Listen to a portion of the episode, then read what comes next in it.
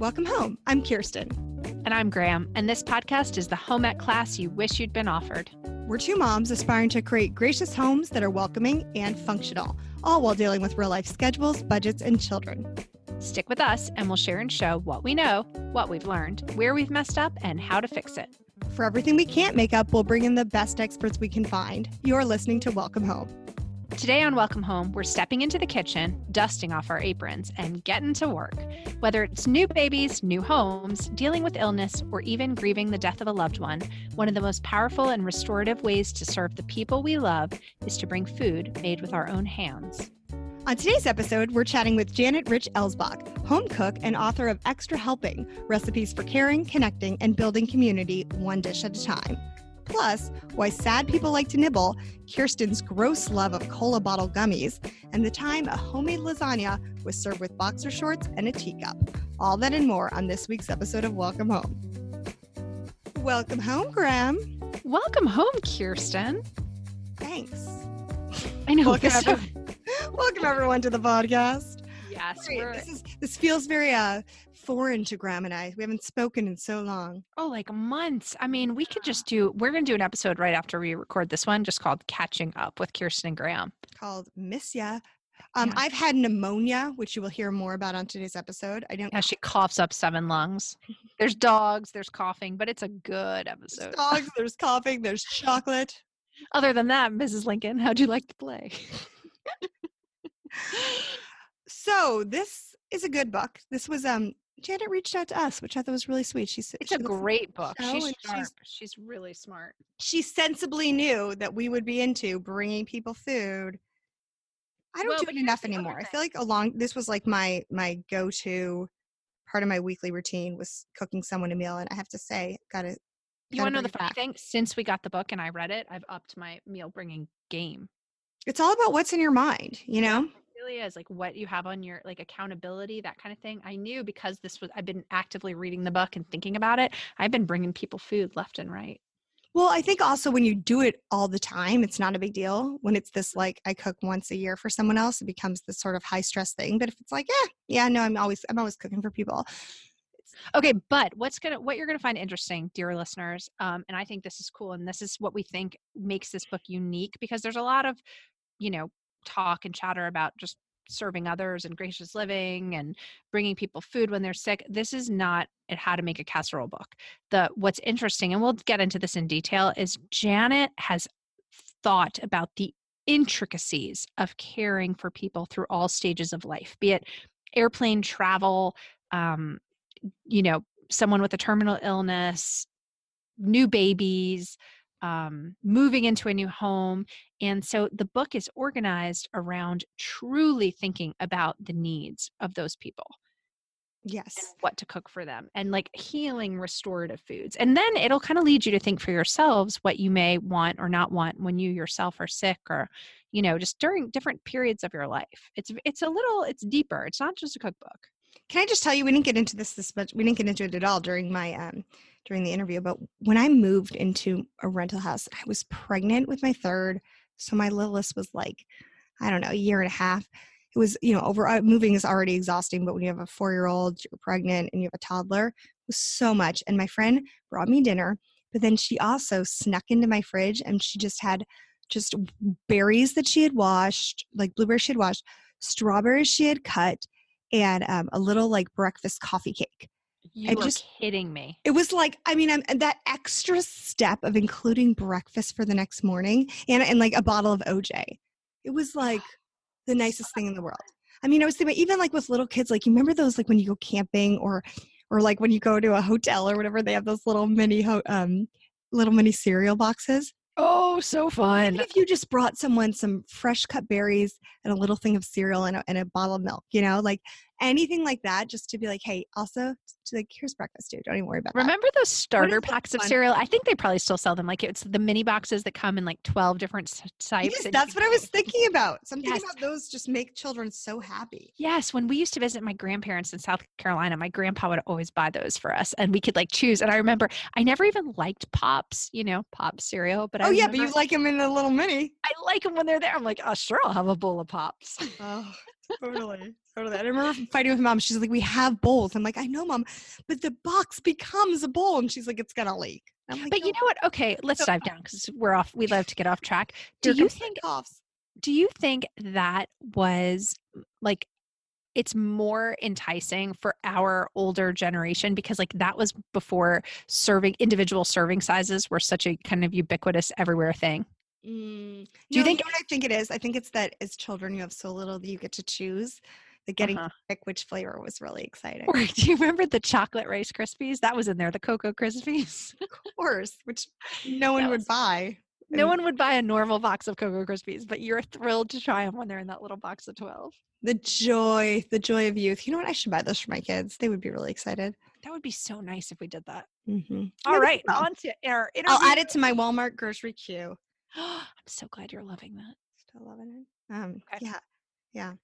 Anyway, um, all right. Well, I really enjoyed this interview, and I hope you guys like it. I hope it inspires you to do some some cooking and just serving people in that way. She's got a lot of great tips. Without further ado, Graham, that's your catchphrase. Without further ado. All And we'd like to welcome Janet Rich Elsbach. She has written Extra Helping Recipes for Caring, Connecting, and Building Community, one dish at a time. Kirsten and I thought this was a fabulous book. Um, Janet, congratulations. Kudos to you. Thank you very much. Um, it really was neat. You found us and reached out, but um, once you send me the book, because we love cookbooks, we love caring for a community, we love hospitality. So everything about what you put together was right up our alley. But we, upon a deeper dive, your book is so much more because Kirsten and I were chatting about this before we started the interview. Um, you're not just providing food to people who are in times of need or jubilation or upheaval you are trying to heal the soul through the actual food you cook so tell us a little bit more about kind of the background with that. Well, I feel like I should preach now, um, but I I think of it as much as a guidebook as a cookbook because the I'm a home cook. I'm not a culinary professional by any stretch of the imagination. I do a lot of cooking, but I come at it from a home cooking perspective, not from a cooking school perspective. And what I was really trying to provide for people was a place to start, just a um, when you're overwhelmed and you don't know what they want and you don't know how to help and you don't know how to show up, food is just the most basic language of support because everybody eats. Okay wait janet so you're saying you're making dinner for someone tonight go tell us more I'm roasting a chicken while we speak.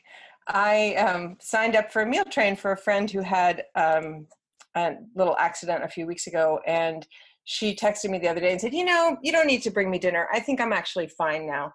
And it goes back to what I was saying about you. Everybody eats every day, whether they need help doing it or they don't need help doing it, or there's something going on or there isn't. You eat every day Mhm. and she's just in recovery from you know pretty nasty fall and she has kids and she has dogs and she has all kinds of things going on in her life and why not cook her dinner you know why not take an extra day to recover so um, you and i were just chatting about bacon grease and um, bacon fat and i happen to have some downstairs and so when i went to roast the chicken i put that on the chicken and that's the background to our you know what conversation i think upsets me about millennials today have we talked about this on the show kirsten I don't know, but by the way, just so you know, Graham is not even 40 yet. And if you didn't know her, you would think she was 79.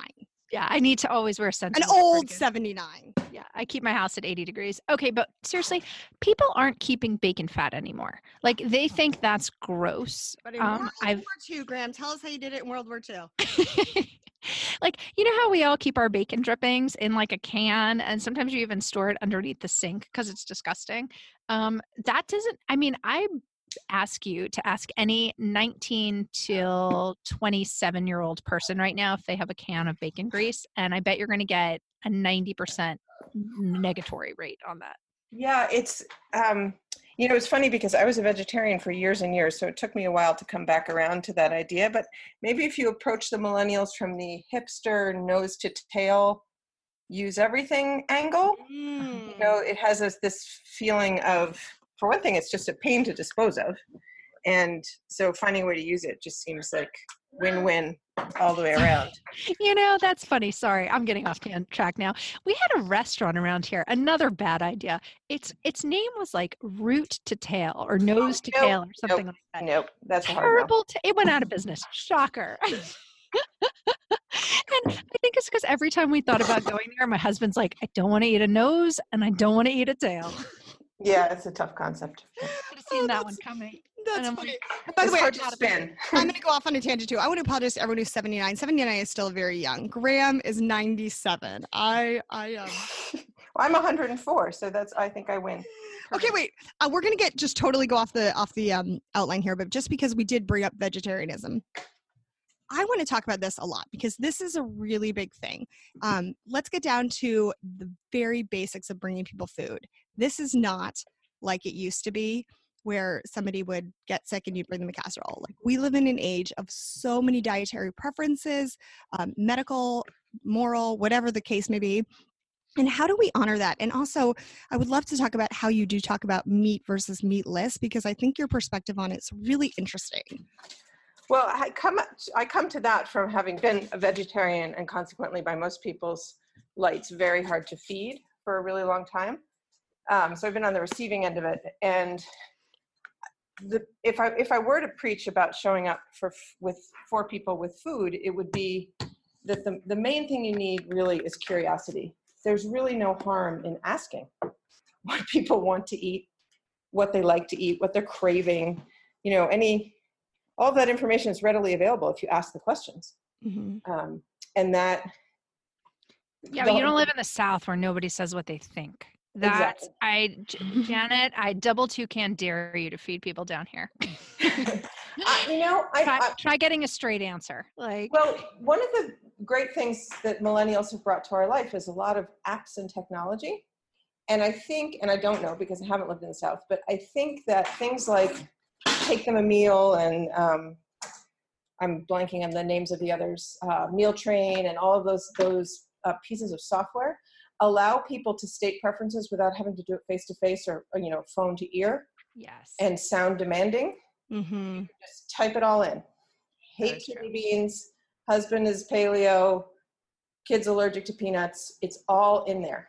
And so, and, it, and it's easier than saying when someone says, Can I bring you dinner? S- rattling off, Well, you know, we don't really eat shellfish and I'm kind of tired of casseroles and all that kind of stuff. Which, you know, for people, I think accepting help and offering help are two separate but related skill sets.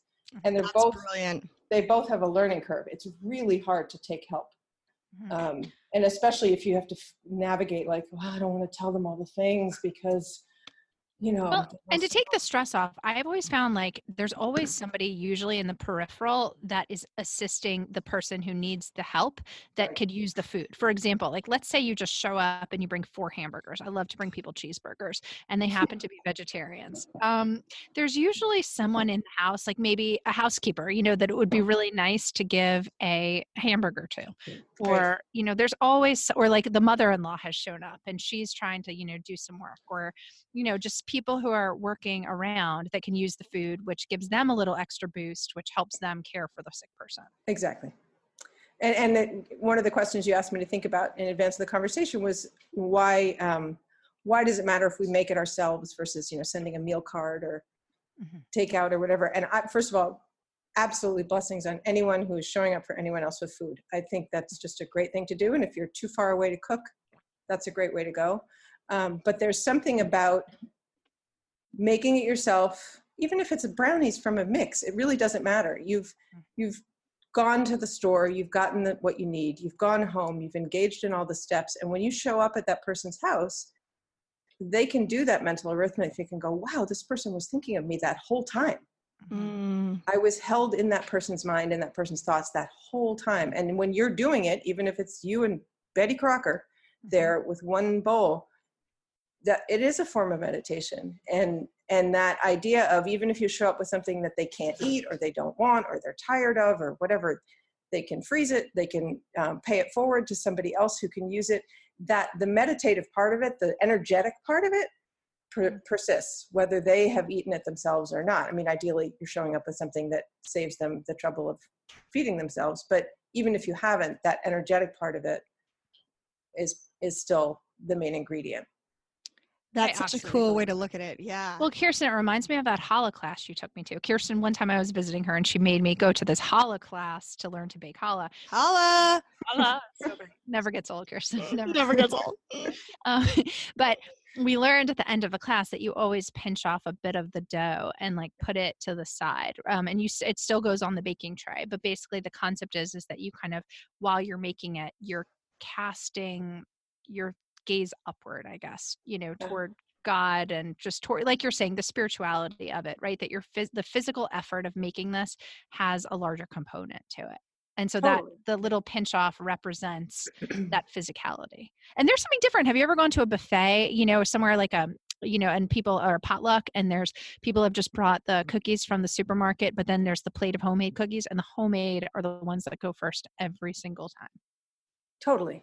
And there's a great scene in um, I don't know how she does it. I think was how what it was called. It was a book and then it was a movie where she she comes from a business trip and her kids have a bake sale at school the next day and she gets a tray of like little Debbie cakes, whatever the British equivalent is, from the store. And at midnight in her kitchen, she's smashing them with a rolling pin and dusting them with sugar so it looks like she made them clumsily at home, which I just always That's love. that actually a really good idea. yeah. Um, but I had the experience a couple years ago traveling to Cuba with my daughter's uh, high school Spanish class, and food is just a whole different concept there than I had really been exposed to, even with a lot of traveling and and talking to people from all over. And, and we, uh, towards the end of the trip, we had dinner in someone's home, and she cooked the same three things that we'd been eating everywhere else that were not particularly tasty but she cooked them at home and she cooked them in this very loving way that she knew she was taking in this group of kids who'd been traveling for a couple weeks and and you could just see on everyone's face like first the sort of disappointment like oh here we go again with the black beans and rice Right. and then how different it tasted Huh. and it wasn't i mean she was a very good cook but it it it really wasn't that i don't think it was just that feeling of like welcoming people to your table and cooking That was the bacon fat. She that had was a the bacon she had the bacon fat mojo right there I'm kidding. Which Um, actually this ties the whole thing up in a bow because we had a bunch of vegetarian and vegan kids on that trip and that is not a culture where you travel easily as a vegetarian or a vegan because they don't really even know what you're talking about. And to the point of like okay here's your beans and rice and it was full of pork. So, so what did they do? kind of the theme of the trip they were pretty hungry and they ate a lot of white bread um, oh yeah, they just worked but- around it. Well, yeah. that reminds me. I think my my grandfather was kosher, and he used to have to travel a lot. Um, and I remember like they had to pack the meat with them, which was really a strange Oh, thing when they traveled. Yeah, but then the other day I was reading an article from the Wall Street Journal that said like it was someone who's kind of a concierge for very, very, very, very, very wealthy people who just travel all the time and they were talking about all the things you don't know about like catering to this like level of you know person who's kind of like a true globetrotter and they said there's always the meat guy like it's actually like moving meat around because people are very very picky about their meat and they usually fly in their own meat or it has to be like halal or something along those lines wow Okay, getting back. Um, I loved your idea as a lunchbox as being a care package. And since we're back to school packing lunches, let's talk about that a little more. Well, I mean, I write in the book that the lunchbox is a care package packed lovingly to your person, but I also, I think, touch on the fact that I had a my relationship to the lunchbox contains multitudes. You know, I, I was gonna say this is a very. I'm, I'm being triggered a little bit here because I'm not gonna make blue Jello for my children and make it look like the ocean. I'm just not. No, no, none of that like crazed bento box situation. God bless you. And you know, you come out of the gate strong in September, but by March Mm. it was a little less, you know, tender. I know when I'm putting the free cookies they give you on the Southwest Airlines, like I just put my in Southwest lunchbox. I'm like, oh, now, will now you know you just smash them a little bit and put a little powdered sugar on, and then it looks. There you like go. but even i don't know the energetic qualities of food just have a really uh, powerful it's a powerful set of things for me the, um, the just the idea even if even if it is the cookies from southwest and a peanut butter and jelly sandwich if you take that just that breath to understand that you're packing like whoever this is and it could be yourself a lot of people pack lunch boxes for themselves to eat later in the day but yourself your partner your kid think about them sitting down wherever they're going to be and opening it up. And again, it could be you to feed yourself so you can keep doing whatever it is you've gone to that place to do, get educated or work or make widgets or, you know, whatever it is. It's just a different, it's a different mindset. So even if it's peanut butter sandwich in the package of cookies, maybe it's a little note that just says, you know, something funny or something, some reference to something that amuses you both or a little drawing, goofy little drawing or something but and if you can put a little extra you know take out a cookie cutter i don't i never make roll cookies but i have a lot of cookie cutters take out a cookie cutter and cut the sandwich into a shape it takes 90 seconds but then the person opens the box and they're like oh my sandwich is shaped like a bunny or a christmas tree or whatever it is that it is a little message from home from the home planet from wherever this person docks normally to them wherever they're doing what it is they do during the day. And so even if it's just a tiny little extra something on a very standard tuna sandwich bag of chips situation, you're you're boost you're kind of turning up the dials on the loving part of it. Oh, Janet, you're making me feel like I've been too cynical. Okay, maybe once a month, because as I was thinking about my kids opening a Christmas tree, like that would make them really happy. Okay, I remember one time my mom put green food coloring in my eggs, and I still remember it to this day. She was not like a real chefy type lady, um, so I, but like to this day, I remember she put some green food coloring in my eggs. Oh, let's talk about eggs because I think that what you've got um about the eggs, I think that's going to be so cute around Halloween. The eyeball the, eggs? The, the stink bug eggs, yeah. There's stink all kinds eggs. of things you can do with eggs. Okay, explain, um, explain. Because well, the green food coloring eggs I'm guessing that was the springtime. I mean, everybody's got a lot of hard-boiled, funky colored eggs in the you know around Easter time for the most part. I think it was green eggs and ham. Like, oh, green. There you go. Put it in scrambled. Um, but there are lots of um, you know a beet turns your hard-boiled egg into a little magical little. I mean, it looks like a jewel when you open it up. Um, there's lots of ways to funk up a, a hard-boiled egg that don't take any extra time at all. Really, um, it's just you know turning your turning your head a quarter degree. And after you hard boil the eggs you throw them into a container full of beets or you throw them into a container that has food coloring or onion skins or any of these things.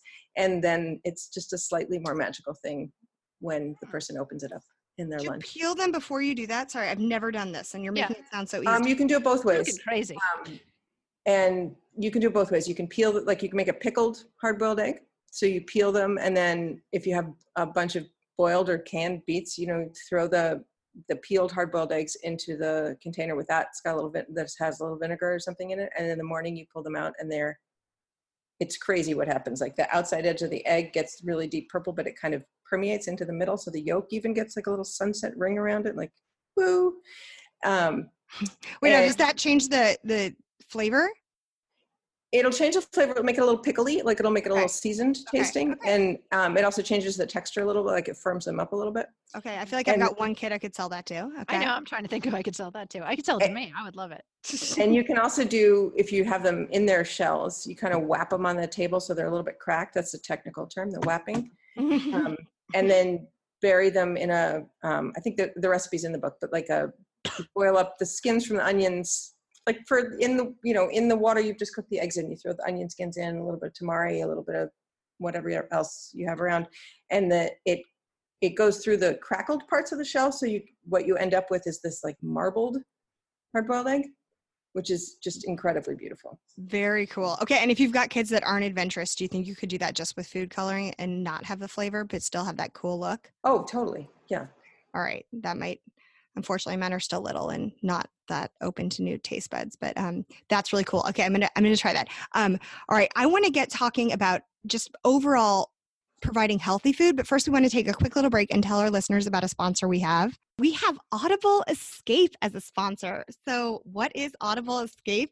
It's a uh monthly subscription service that provides unlimited listening to thousands of love stories it's it's separate and distinct from the standard monthly Audible subscription, but you don't need to have an existing Audible membership to sign up for Audible Escape. Graham, say what you have been dying to say all morning.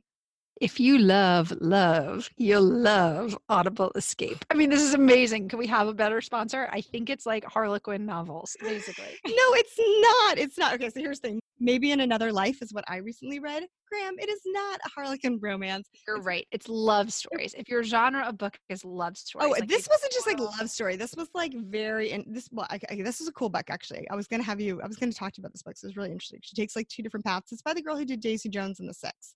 Anyway, um, the whole point is, you guys, if you are already buying any books that fall under the romance genre, which is a really large genre, romantic comedies. There's like, um, there's just a bunch of them. There's some, you know, all different types. But um, if you're already doing this, this is kind of a no-brainer because it's only you, well, you get to try your first month for free.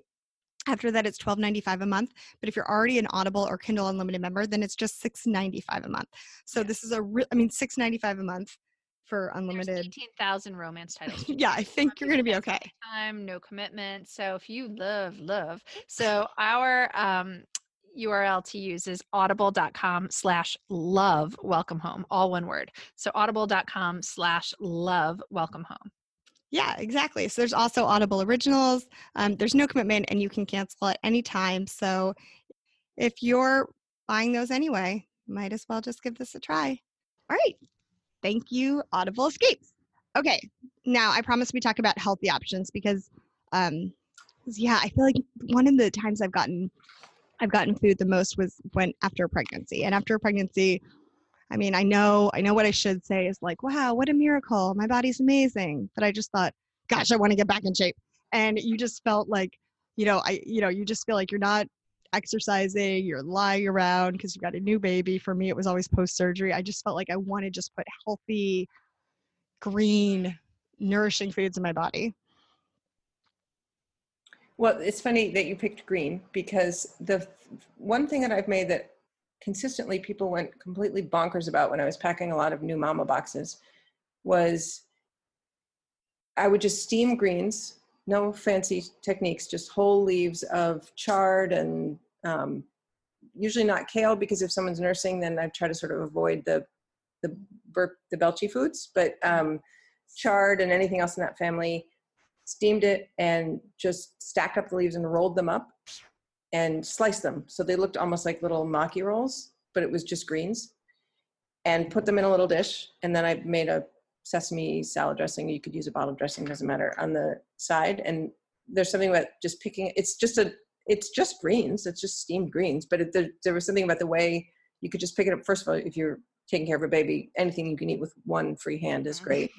And it's no people don't usually do that. So it had the kind of novelty effect and it was super healthy and So cool. because it basically had a single ingredient. So, you know, it was just vegetables, but and dip and like you just Yeah. when you're walking by the fridge and grazing you can just pull something like a cold green out and just dip it in and then move on with your day I love those and I love the um these are in the book the little quinoa they're almost like frittatas but you make them in a muffin pan and it's got whole grain it's got egg and then you can throw in what really whatever you have any kind of cheese any kind of cooked up you know protein that you might have sitting around olives any kind of tasty nibbly little savory thing and then you bake them in a muffin pan and they're exactly that. You watch by, by the fridge and you just grab one or you throw them in your lunchbox and it's it's one of those That is things that you do- genius. I gotta make some more muffin pan stuff. So just whip up some eggs like some e- some egg batter quinoa and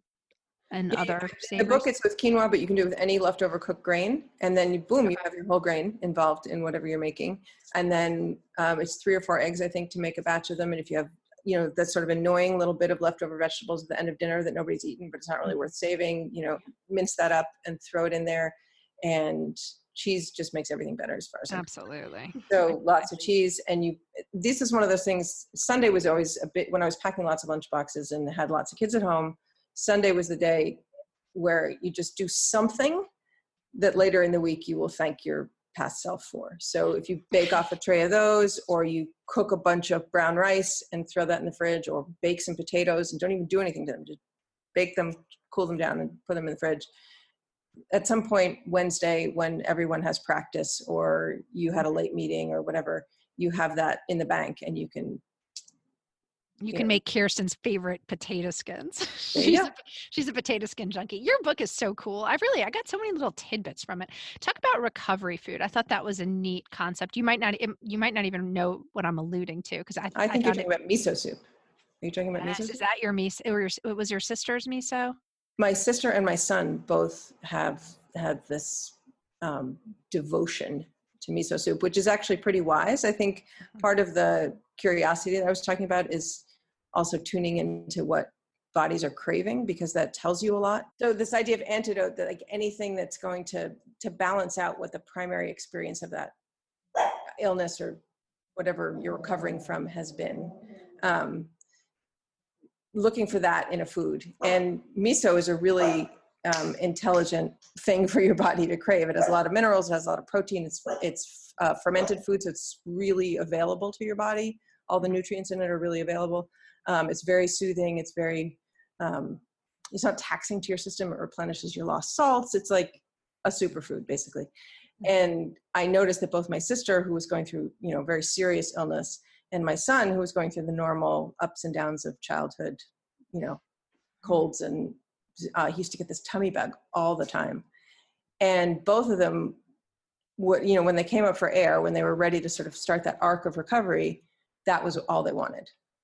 And it's just a Hmm. very replenishing thing and it kind of reset i think what you were responding to is the way it just sort of resets.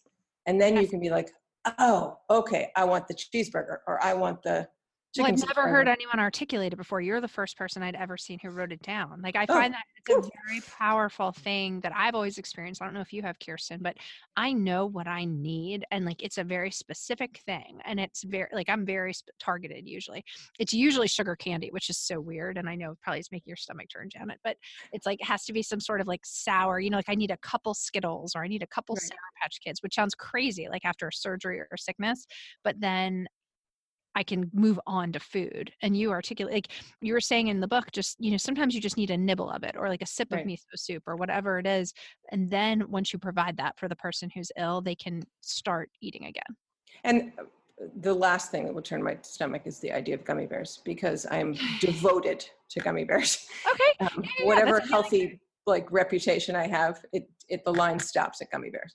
And I like them if they're a little stale. Mm, yeah, extra cheese. Wait, it's interesting you say this because this came up last week. Graham and I were talking about gummy bears and how I now keep them in the freezer, which was a trick my children taught me. But Mm. I, I'm I'm recovering from pneumonia. I haven't coughed so much this episode, so yay. But um, yeah, I went out when I was waiting for my prescription at Walgreens, and there was a little sale in the gummy bear aisle. I may have stocked up. And yeah, I just needed that. I mean, medically, I think that's just nonsense. I think I, my defenses were just down, but but I No, liked think it. I went with something. it. You need glucose. I mean, maybe it's just like a pure shot of sugar. That's something your body says it needs. Just and that- also and if you want to delve into like that where the curiosity comes in is like first of all have the five gummy bears or whatever it is that you need Five Right. bags. five bags fine that's good yep um And it's so not judgy. I like her. but look under that and be like now what is it like it am i like is it a low energy thing and you need like you know that little boost of sugar that little boost of energy is that what you're looking for? Because there are other ways to answer that.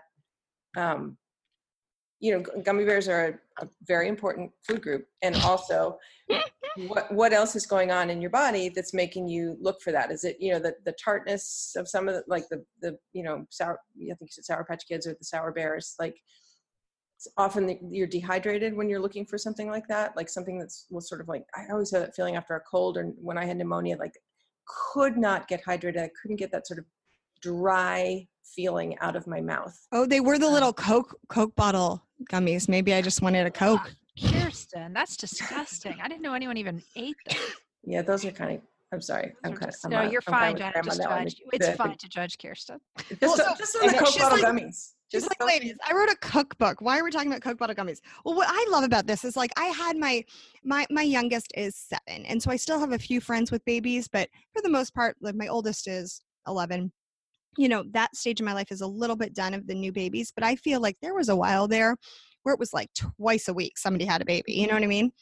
It was just nonstop, and I kind of got in a, I kind of got in a, in a routine where there were certain foods that I made and and maybe it was thoughtful because it was usually unless there was a food allergy or food preference it was kind of like my go-to food and that was helpful and they were it was a pretty like general crowd pleasing food um, and maybe it was kind of geared for new moms and young families. So maybe i was more thoughtful about it but what i love about this book is that you've organized it not by like entrees desserts but by foods for expanding families food for for the rearranged and relocated, food for um, solace, food for illness and recovery. It's really not just like, hmm, what would taste good, but like, what do you need right now? It's just another level of thoughtfulness because you're right. Like, you know, the reality is the store down the street that does takeout might even be a better cook than me, but it's not the same. And there's that level of thoughtfulness. Um, I love just the way you organized it. So you really do think about what the person is going through and why you're bringing them a meal as opposed to just like what might taste good.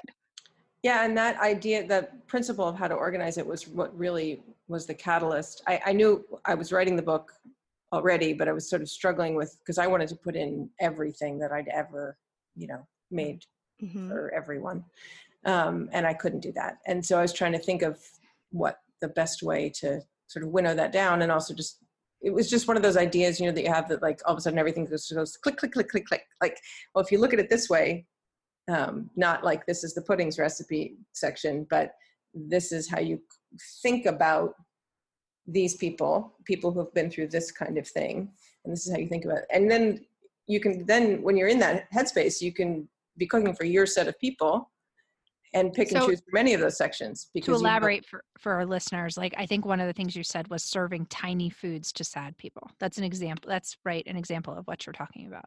Yeah, and that picks up on the gummy bear, even the cola bottle gummy bear part of the conversation because pleasure is a really important feature of feeding people and of being fed. And sometimes I think that may be the gummy bear principle right there also is just the tiny little bit of happiness, the tiny little bit of pleasure that has, you know, that your body has a memory for, your body has a slot to accept because it's always your comfort food or it's always your cheer up food. Hmm. And and there and you need to just like anything there's there are no universals that just like anything pleasure you might serve it in abundance at a celebration but if you're feeding people who are are bereaved that would be totally inappropriate because they wouldn't be able to receive it. They wouldn't it, it would just be eh, they don't have the processors for that. And they may not have much appetite. They may be very suspicious of happiness and joy because it doesn't feel like what they're you know the the language they're speaking in that moment. So when you feed them something tiny that doesn't feel like and they're also tired you know grief is exhausting so you wouldn't put the double bacon double cheeseburger in front of that person because it'd be like Absolutely. what yeah, how could i much. like i can't even get out of bed you know like it's hard to put my shoes right. on so if you give them something tiny um, it's it's not a big commitment it's just this little tiny thing you know you'll be done in a sec and yeah if it's, it's just a little bit delicious and not just you know sometimes you need to sort of gas station food i don't mean like that you get at a gas station necessarily but like i just need to refuel because i'm taking care of a newborn and three toddlers and i'm on my way to back okay some good useful good. balance that like when you were talking about cooking for new families when you're doing it sort of as a you know it's your sport because everybody's having a baby or whatever and you have you have your repertoire of go-to's that's fine you you need because you need to be able to show up for people in a way that doesn't wreck you because it's a no help to the other person. Nobody wants to be feel like they've taken your left leg you know like yeah. here's dinner mike you know we're having cereal. Uh-huh. but you get this nice dinner nobody wants to be on the receiving end of that. And also you you need to be a functional member of your own ecosystem. So you have to fit it in in a way that's reasonable. So you're not going to be tying things with a chive and cutting things out of aspic and you know going completely nuts because you for the most part, I don't think people are going to be doing that because you can't. You can't fit it into your life. It's going to be weird for the recipient. It's just not the mm-hmm. thing. I think containers make all the difference. And it's where my um, earthy, crunchy, tree huggy sensibility bumps up against my not wanting people to be tripping over containers and having that be an, like you said an extra burden like i know you hate to be like throw it away but you're also kind of like just throw it away you know like what? i have two answers to that question one is tag sales um, because i'm oh. always picking up you know people are always unloading extra pyrex extra whatever kind of containers so smart and i always if if that's what i've packed dinner in i always let people know like got this at the tag sale dollar store rummage sale whatever don't worry about it. I'm happy to have it back, but really don't worry about it. And masking tape or painter's tape. Um, when I did the little uh, the first events for the book, I had a giveaway. You know, everybody has a little Guga that they give away, and I thought, well, nobody needs another tote bag. And I got sharpies printed with the name of the book on it because the Sharpie and the painter's tape are the bomb for Oh, yeah, anything you do want back or those little um you know the address return address labels that come with everything when people are trying to raise money from you? Mm. i always keep those in the kitchen too because you can just stick those on the bottom whatever you do want back for god's sake don't send your wedding china to somebody's house in a dinner basket. But if there's something you do want back eventually i try never to send food and stuff that is part of my daily rotation because then you're it, it becomes aggravating and then that's sort of energetically the wrong approach. And also i just label anything that i want back um, with a piece of tape and a sharpie or one of those address labels and um, Those are coming back to pick up your containers is it's helping someone with food is a two part process if you have containers you want back you really should be as expeditious as possible going back and getting the empties um, right. And just say, just leave it on your front step. That way you don't have to Exactly. wait for them to be home. and Um, don't, I would also don't make them label it you know they then they can everything that's yours is going to say your name on the bottom of it you can just come and pull it out Right. Or a And- restaurant supply store. I go to, we have a restaurant supply store here and I'll get stuff from them because they always have interesting containers that are a little bit different from, you know, my normal like Tupperware that you get at like Target or Walmart or whatever. Um, and you know, mason jars mason jars are awesome mason jars come in so many shapes and sizes they always have lids that clamp down really securely and Mm. you can get them people are always unloading mason jars somewhere craigslist Yeah. tag sale whatever. That's and they're you know even to buy them new is it's not a big commitment it's like a you know $15 for a whole tray of them and then you have something that you know is not going to spill into the floor mats of your car or your tote bag on the subway or whatever the floor mats. That's been huge. just transporting the food. yeah, Yeah. I know we're, we are trying to get away from throwing things away, but I still feel like when I package stuff in disposable, I still feel like I do a better job than the takeout places. You know, I'm much more right um, thrifty with that. And we have this. Well, do you guys have Smart and Final? Is that just? I don't know. I don't know how. Is that everywhere? You do have that? No. it's not my wear i don't have that It's it's very it's it's such an odd store. I'm still not even sure what it is. For a long time, I thought it was an office store, but it's not. It's like a Costco. It's like a grocery store. Um, but they also are restaurant supply. It's very bizarre. But um, they had you know like the '80s uh like Chinese takeout boxes, the cardboard Oh, yeah. ones. But they had the big ones for when you'd get like the family size, and it was just they were white and simple, and then I could write on them with a sharpie, and I could write like a nice note on it and I just go, I keep all like the extra ribbons from birthday parties and stuff, and I would just put a ribbon on it. And it was just a simple white box, you know, and it, I still felt like it, it obviously isn't as great as something you can reuse because you're the environmental factor, but gosh, my packaging was Yeah. more than takeout. And then if I do, the other thing is like some of those Tupperware or containers are just not that expensive to just give somebody those and be like, just keep them and add them to your collection. You know, I don't need it. and it, it also contributes to that idea of eh, you know eventually they'll pack something in it and give it to somebody and it it has a pay else. forward quality to it um, goodwill Yeah. and thrift stores or other other places that you're, i can always pick up some baking dish or something that i just don't care that is a great idea. Another really neat sponsor that we have that we've partnered with is BetterHelp. And if you haven't heard of BetterHelp before, it's an online counseling service. So basically, if you're having any issues, depression, stress, anxiety, anything you think you might need to talk to a counselor for, you can connect pretty much instantaneously with a professional counselor in a safe online private environment. It's very, very convenient. Anything you share is absolutely confidential. I almost feel like this is the modern way counseling is going to go and you can change your counselor at any time. They've got 3,000 therapists that are all licensed in all 50 states. Um, you can text them, chat with them, phone and video. You can start communicating with someone in under 24 hours. It's just a really neat concept, I think. I think it's kind of really the future.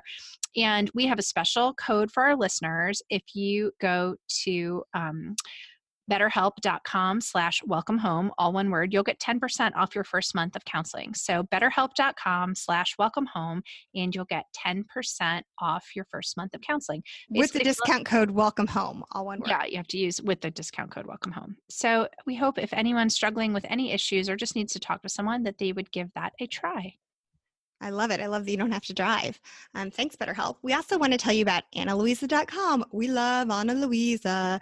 They bring exceptional jewelry into the life of every woman, even Graham, one collection at a time. You guys, these um, the people who started Ana Luisa come from the world of high fashion jewelry, where they've spent years designing some of the most coveted brands. Um, and they give it directly to you at a much better price, no high markup. Big brands will charge you 10 times the cost of production Um, who wants to pay that? Not me and not Graham. So we have loved our Ana Luisa products that we got to try. I got a beautiful ring. Um, and did you know that it takes 20 tons of earth mining to produce a single ring of gold? Um, did you know that, Graham? I did not. That's wild. You should know that because I've told you multiple times. Well, That's I mean, I why. I didn't know. But we didn't know it till Ana Luisa told us. But you guys, they're using 100% recycled gold in their products, which is pretty amazing. Um, they craft jewelry you'll find nowhere else, so you'll want to keep it for years. And you can because they use the highest quality, um, enduring materials. So, um, cheap breakable jewelry is rarely recycled and it's a huge waste for the environment. So let's do something great for the environment while getting ourselves some beautiful jewelry. You're going to want to check out their designs at www.analuisa.com slash welcome home. Again, it's www.analuisa.com slash welcome home. And Ana Luisa is A-N-A L U I S A. Um, you'll use the promo code welcome home 10 for $10 off your purchase. So go to analuisa.com slash welcome home promo code is welcome home 10 for $10 off your purchase we know that you will love them um, and also i know we've thrown a lot of great deals at you and they're all worth checking out so go ahead and visit our show notes at the welcome home podcast and we'll have links to all of this great stuff so thank you ana luisa Okay, the last two points I just think we haven't touched on. I love this idea when people are moving and moving in. Uh, and this is not really bringing a meal, but the first night box, I thought that was kind of a genius concept. It grew out of a of a bringing a meal um, experience when my sister and her husband moved in uh, when we were living in New York City, and I brought them a lasagna, feeling like you know the queen of the sisters, who was obviously going to get a medal. and I was on my way to some work function or something, so I dropped off the lasagna and I went off, and I came back to help them unpack, and they had taken it. It turned out they had taken it out of the oven using a pair, of couple pairs of boxer shorts and then scooped it out of the um, dish with a teacup because those were the only things they could find when they were so hungry, you know, having been moving all day and all that kind of stuff. And they were so hungry and they're looking around. There were course. 30 boxes marked kitchen, but none of them said like the oven mitts are in here or here's the coffee maker or something like that. So that things you need for lasagna box that wasn't uh no, wasn't properly labeled But the concept you wrote about is you have a first night box when you move. And I've moved enough times and I've yet never once done this, right? The box, it has the toothbrushes, the toothpaste, the pajamas for that night, like, you know, plates and napkins. Maybe the coffee maker is in there with the filters, you know, everything you need for that first night when you move. Yeah. And I've never thought of a first night box. well, my work is done. Done, oh, please- your work, you have done a great job. A yeah, plus. where were you on our moving episode that is genius Seriously. Or Hey, this is the- I'm- oh go ahead graham Oh no, I was going to say the meal after an airline flight. So when you have like guests who are arriving at oh, your oh house. explain and this explain this yeah this is this cool was neat. Well, this the first time I ever read. There's a, a writer named Laurie Colwin who's like just the inspiration for so many people that are writing about food from a home cooked perspective, especially. And she wrote a chapter about how you meet someone, and this was in the 80s before airline travel was, you know, like root canal. It was still pretty taxing for your body, and it was the first time I'd ever encountered someone who had geeked out to my degree about no, that's not quite right. No, that seems right, but I don't think that's what.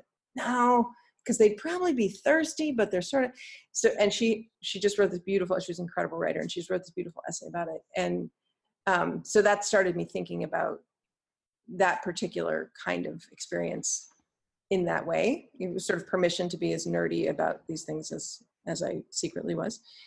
and if you think about it, it's sort of like illness. It's any any kind of taxing experience. It has like identifying features. So you're obviously going to be dehydrated.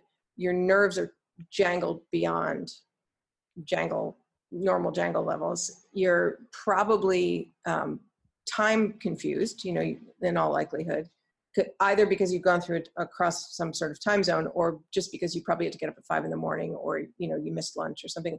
So the person's like super disoriented, probably thirsty, kind of assaulted, and so you figure out ways to meet all those needs that aren't again like aren't like handing a bacon double cheeseburger to a sad person. Like they need something really hydrating. They need something um, that they don't have to fuss with you know and don't have to go through a whole list of instructions like well the dressing's in here and then you but you need to heat that and they just need something that's available and nourishing and tastes like it was made by a person like it didn't come out of a i think you can get better food one the one plus plus side of travel now is that you can get better food in airports than you used to be able to. But it's kind of the, the Cuba principle. Like, yeah, you can get a, a decent salad or a sandwich in an airport, but it doesn't taste like it was made by a person. So that feeling of just sort of being loved and being in a home Mm-hmm. is a great thing to try and get across with whatever you're feeding to a person who's been traveling a lot. Hmm. Um, you have a chapter in your book that I think is so interesting because I how many books about caring for people or being a good neighbor, being hospitable, or caring for sick um, are are out there tons. But you actually have a chapter in here about about caring for the caregiver, which I thought was so interesting and it's so overlooked. Well, it's it's sort of like what we were talking about with the containers. Um, you can see I have one of those brains that just sees connections, and then I just kind of spin out. But um, the the idea of caring for the caregiver comes from that I that concept of the round kind of round robin of care. I can show up for this person and make them dinner because somebody picked my kids up from school because the whatever was roasting was taking longer than I thought it was going to.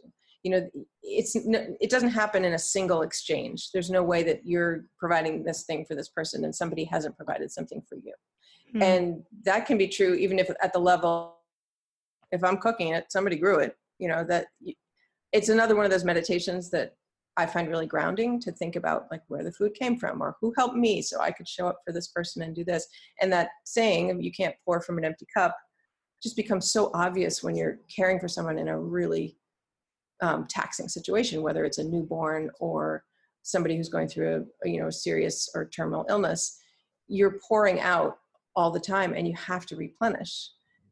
And it's not there. The, it's it's it's not a selfish act to do that. It's it, it can feel that way, and I think people resist it because it feels selfish at a time when there's so much need to be doing something for yourself. But it's the absolute inverse of that. It's it's you can't you're not going to add anything to the equation if you collapse Hmm. or you you know tax yourself so you become somebody else's caregiving burden.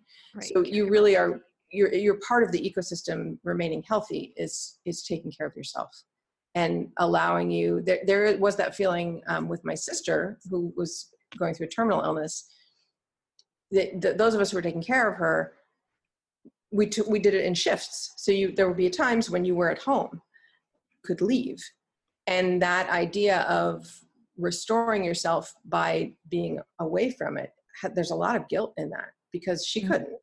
She couldn't take a day off. Um, but so i did a lot of thinking and thinking and thinking around well but i in order to come back and be the able-bodied upright person i need to restore because it's true she couldn't take a day off but we were you know rotating in and out so we could each replenish and be available to her um, so i think it's super important and it and it and it really the gummy bears are were a huge part of that because th- those tiny little microdoses of pleasure like the the symbolic things that stand for a spa day or you Mm. know anything like that those are really important and it's good to identify those it's good to have identified your cola gummy bear or your reese's peanut butter cup or your stupid rom-com break or whatever it is because you're going to need it at times like that and you're not going to have time to wonder. Like oh what would make me feel better right now? You need to sort of have that personal lexicon of oh this is this this calls for three episodes of i love lucy or you know that whatever it is you need to pre it's you're you're serving yourself well if you've pre-identified what you know restores you.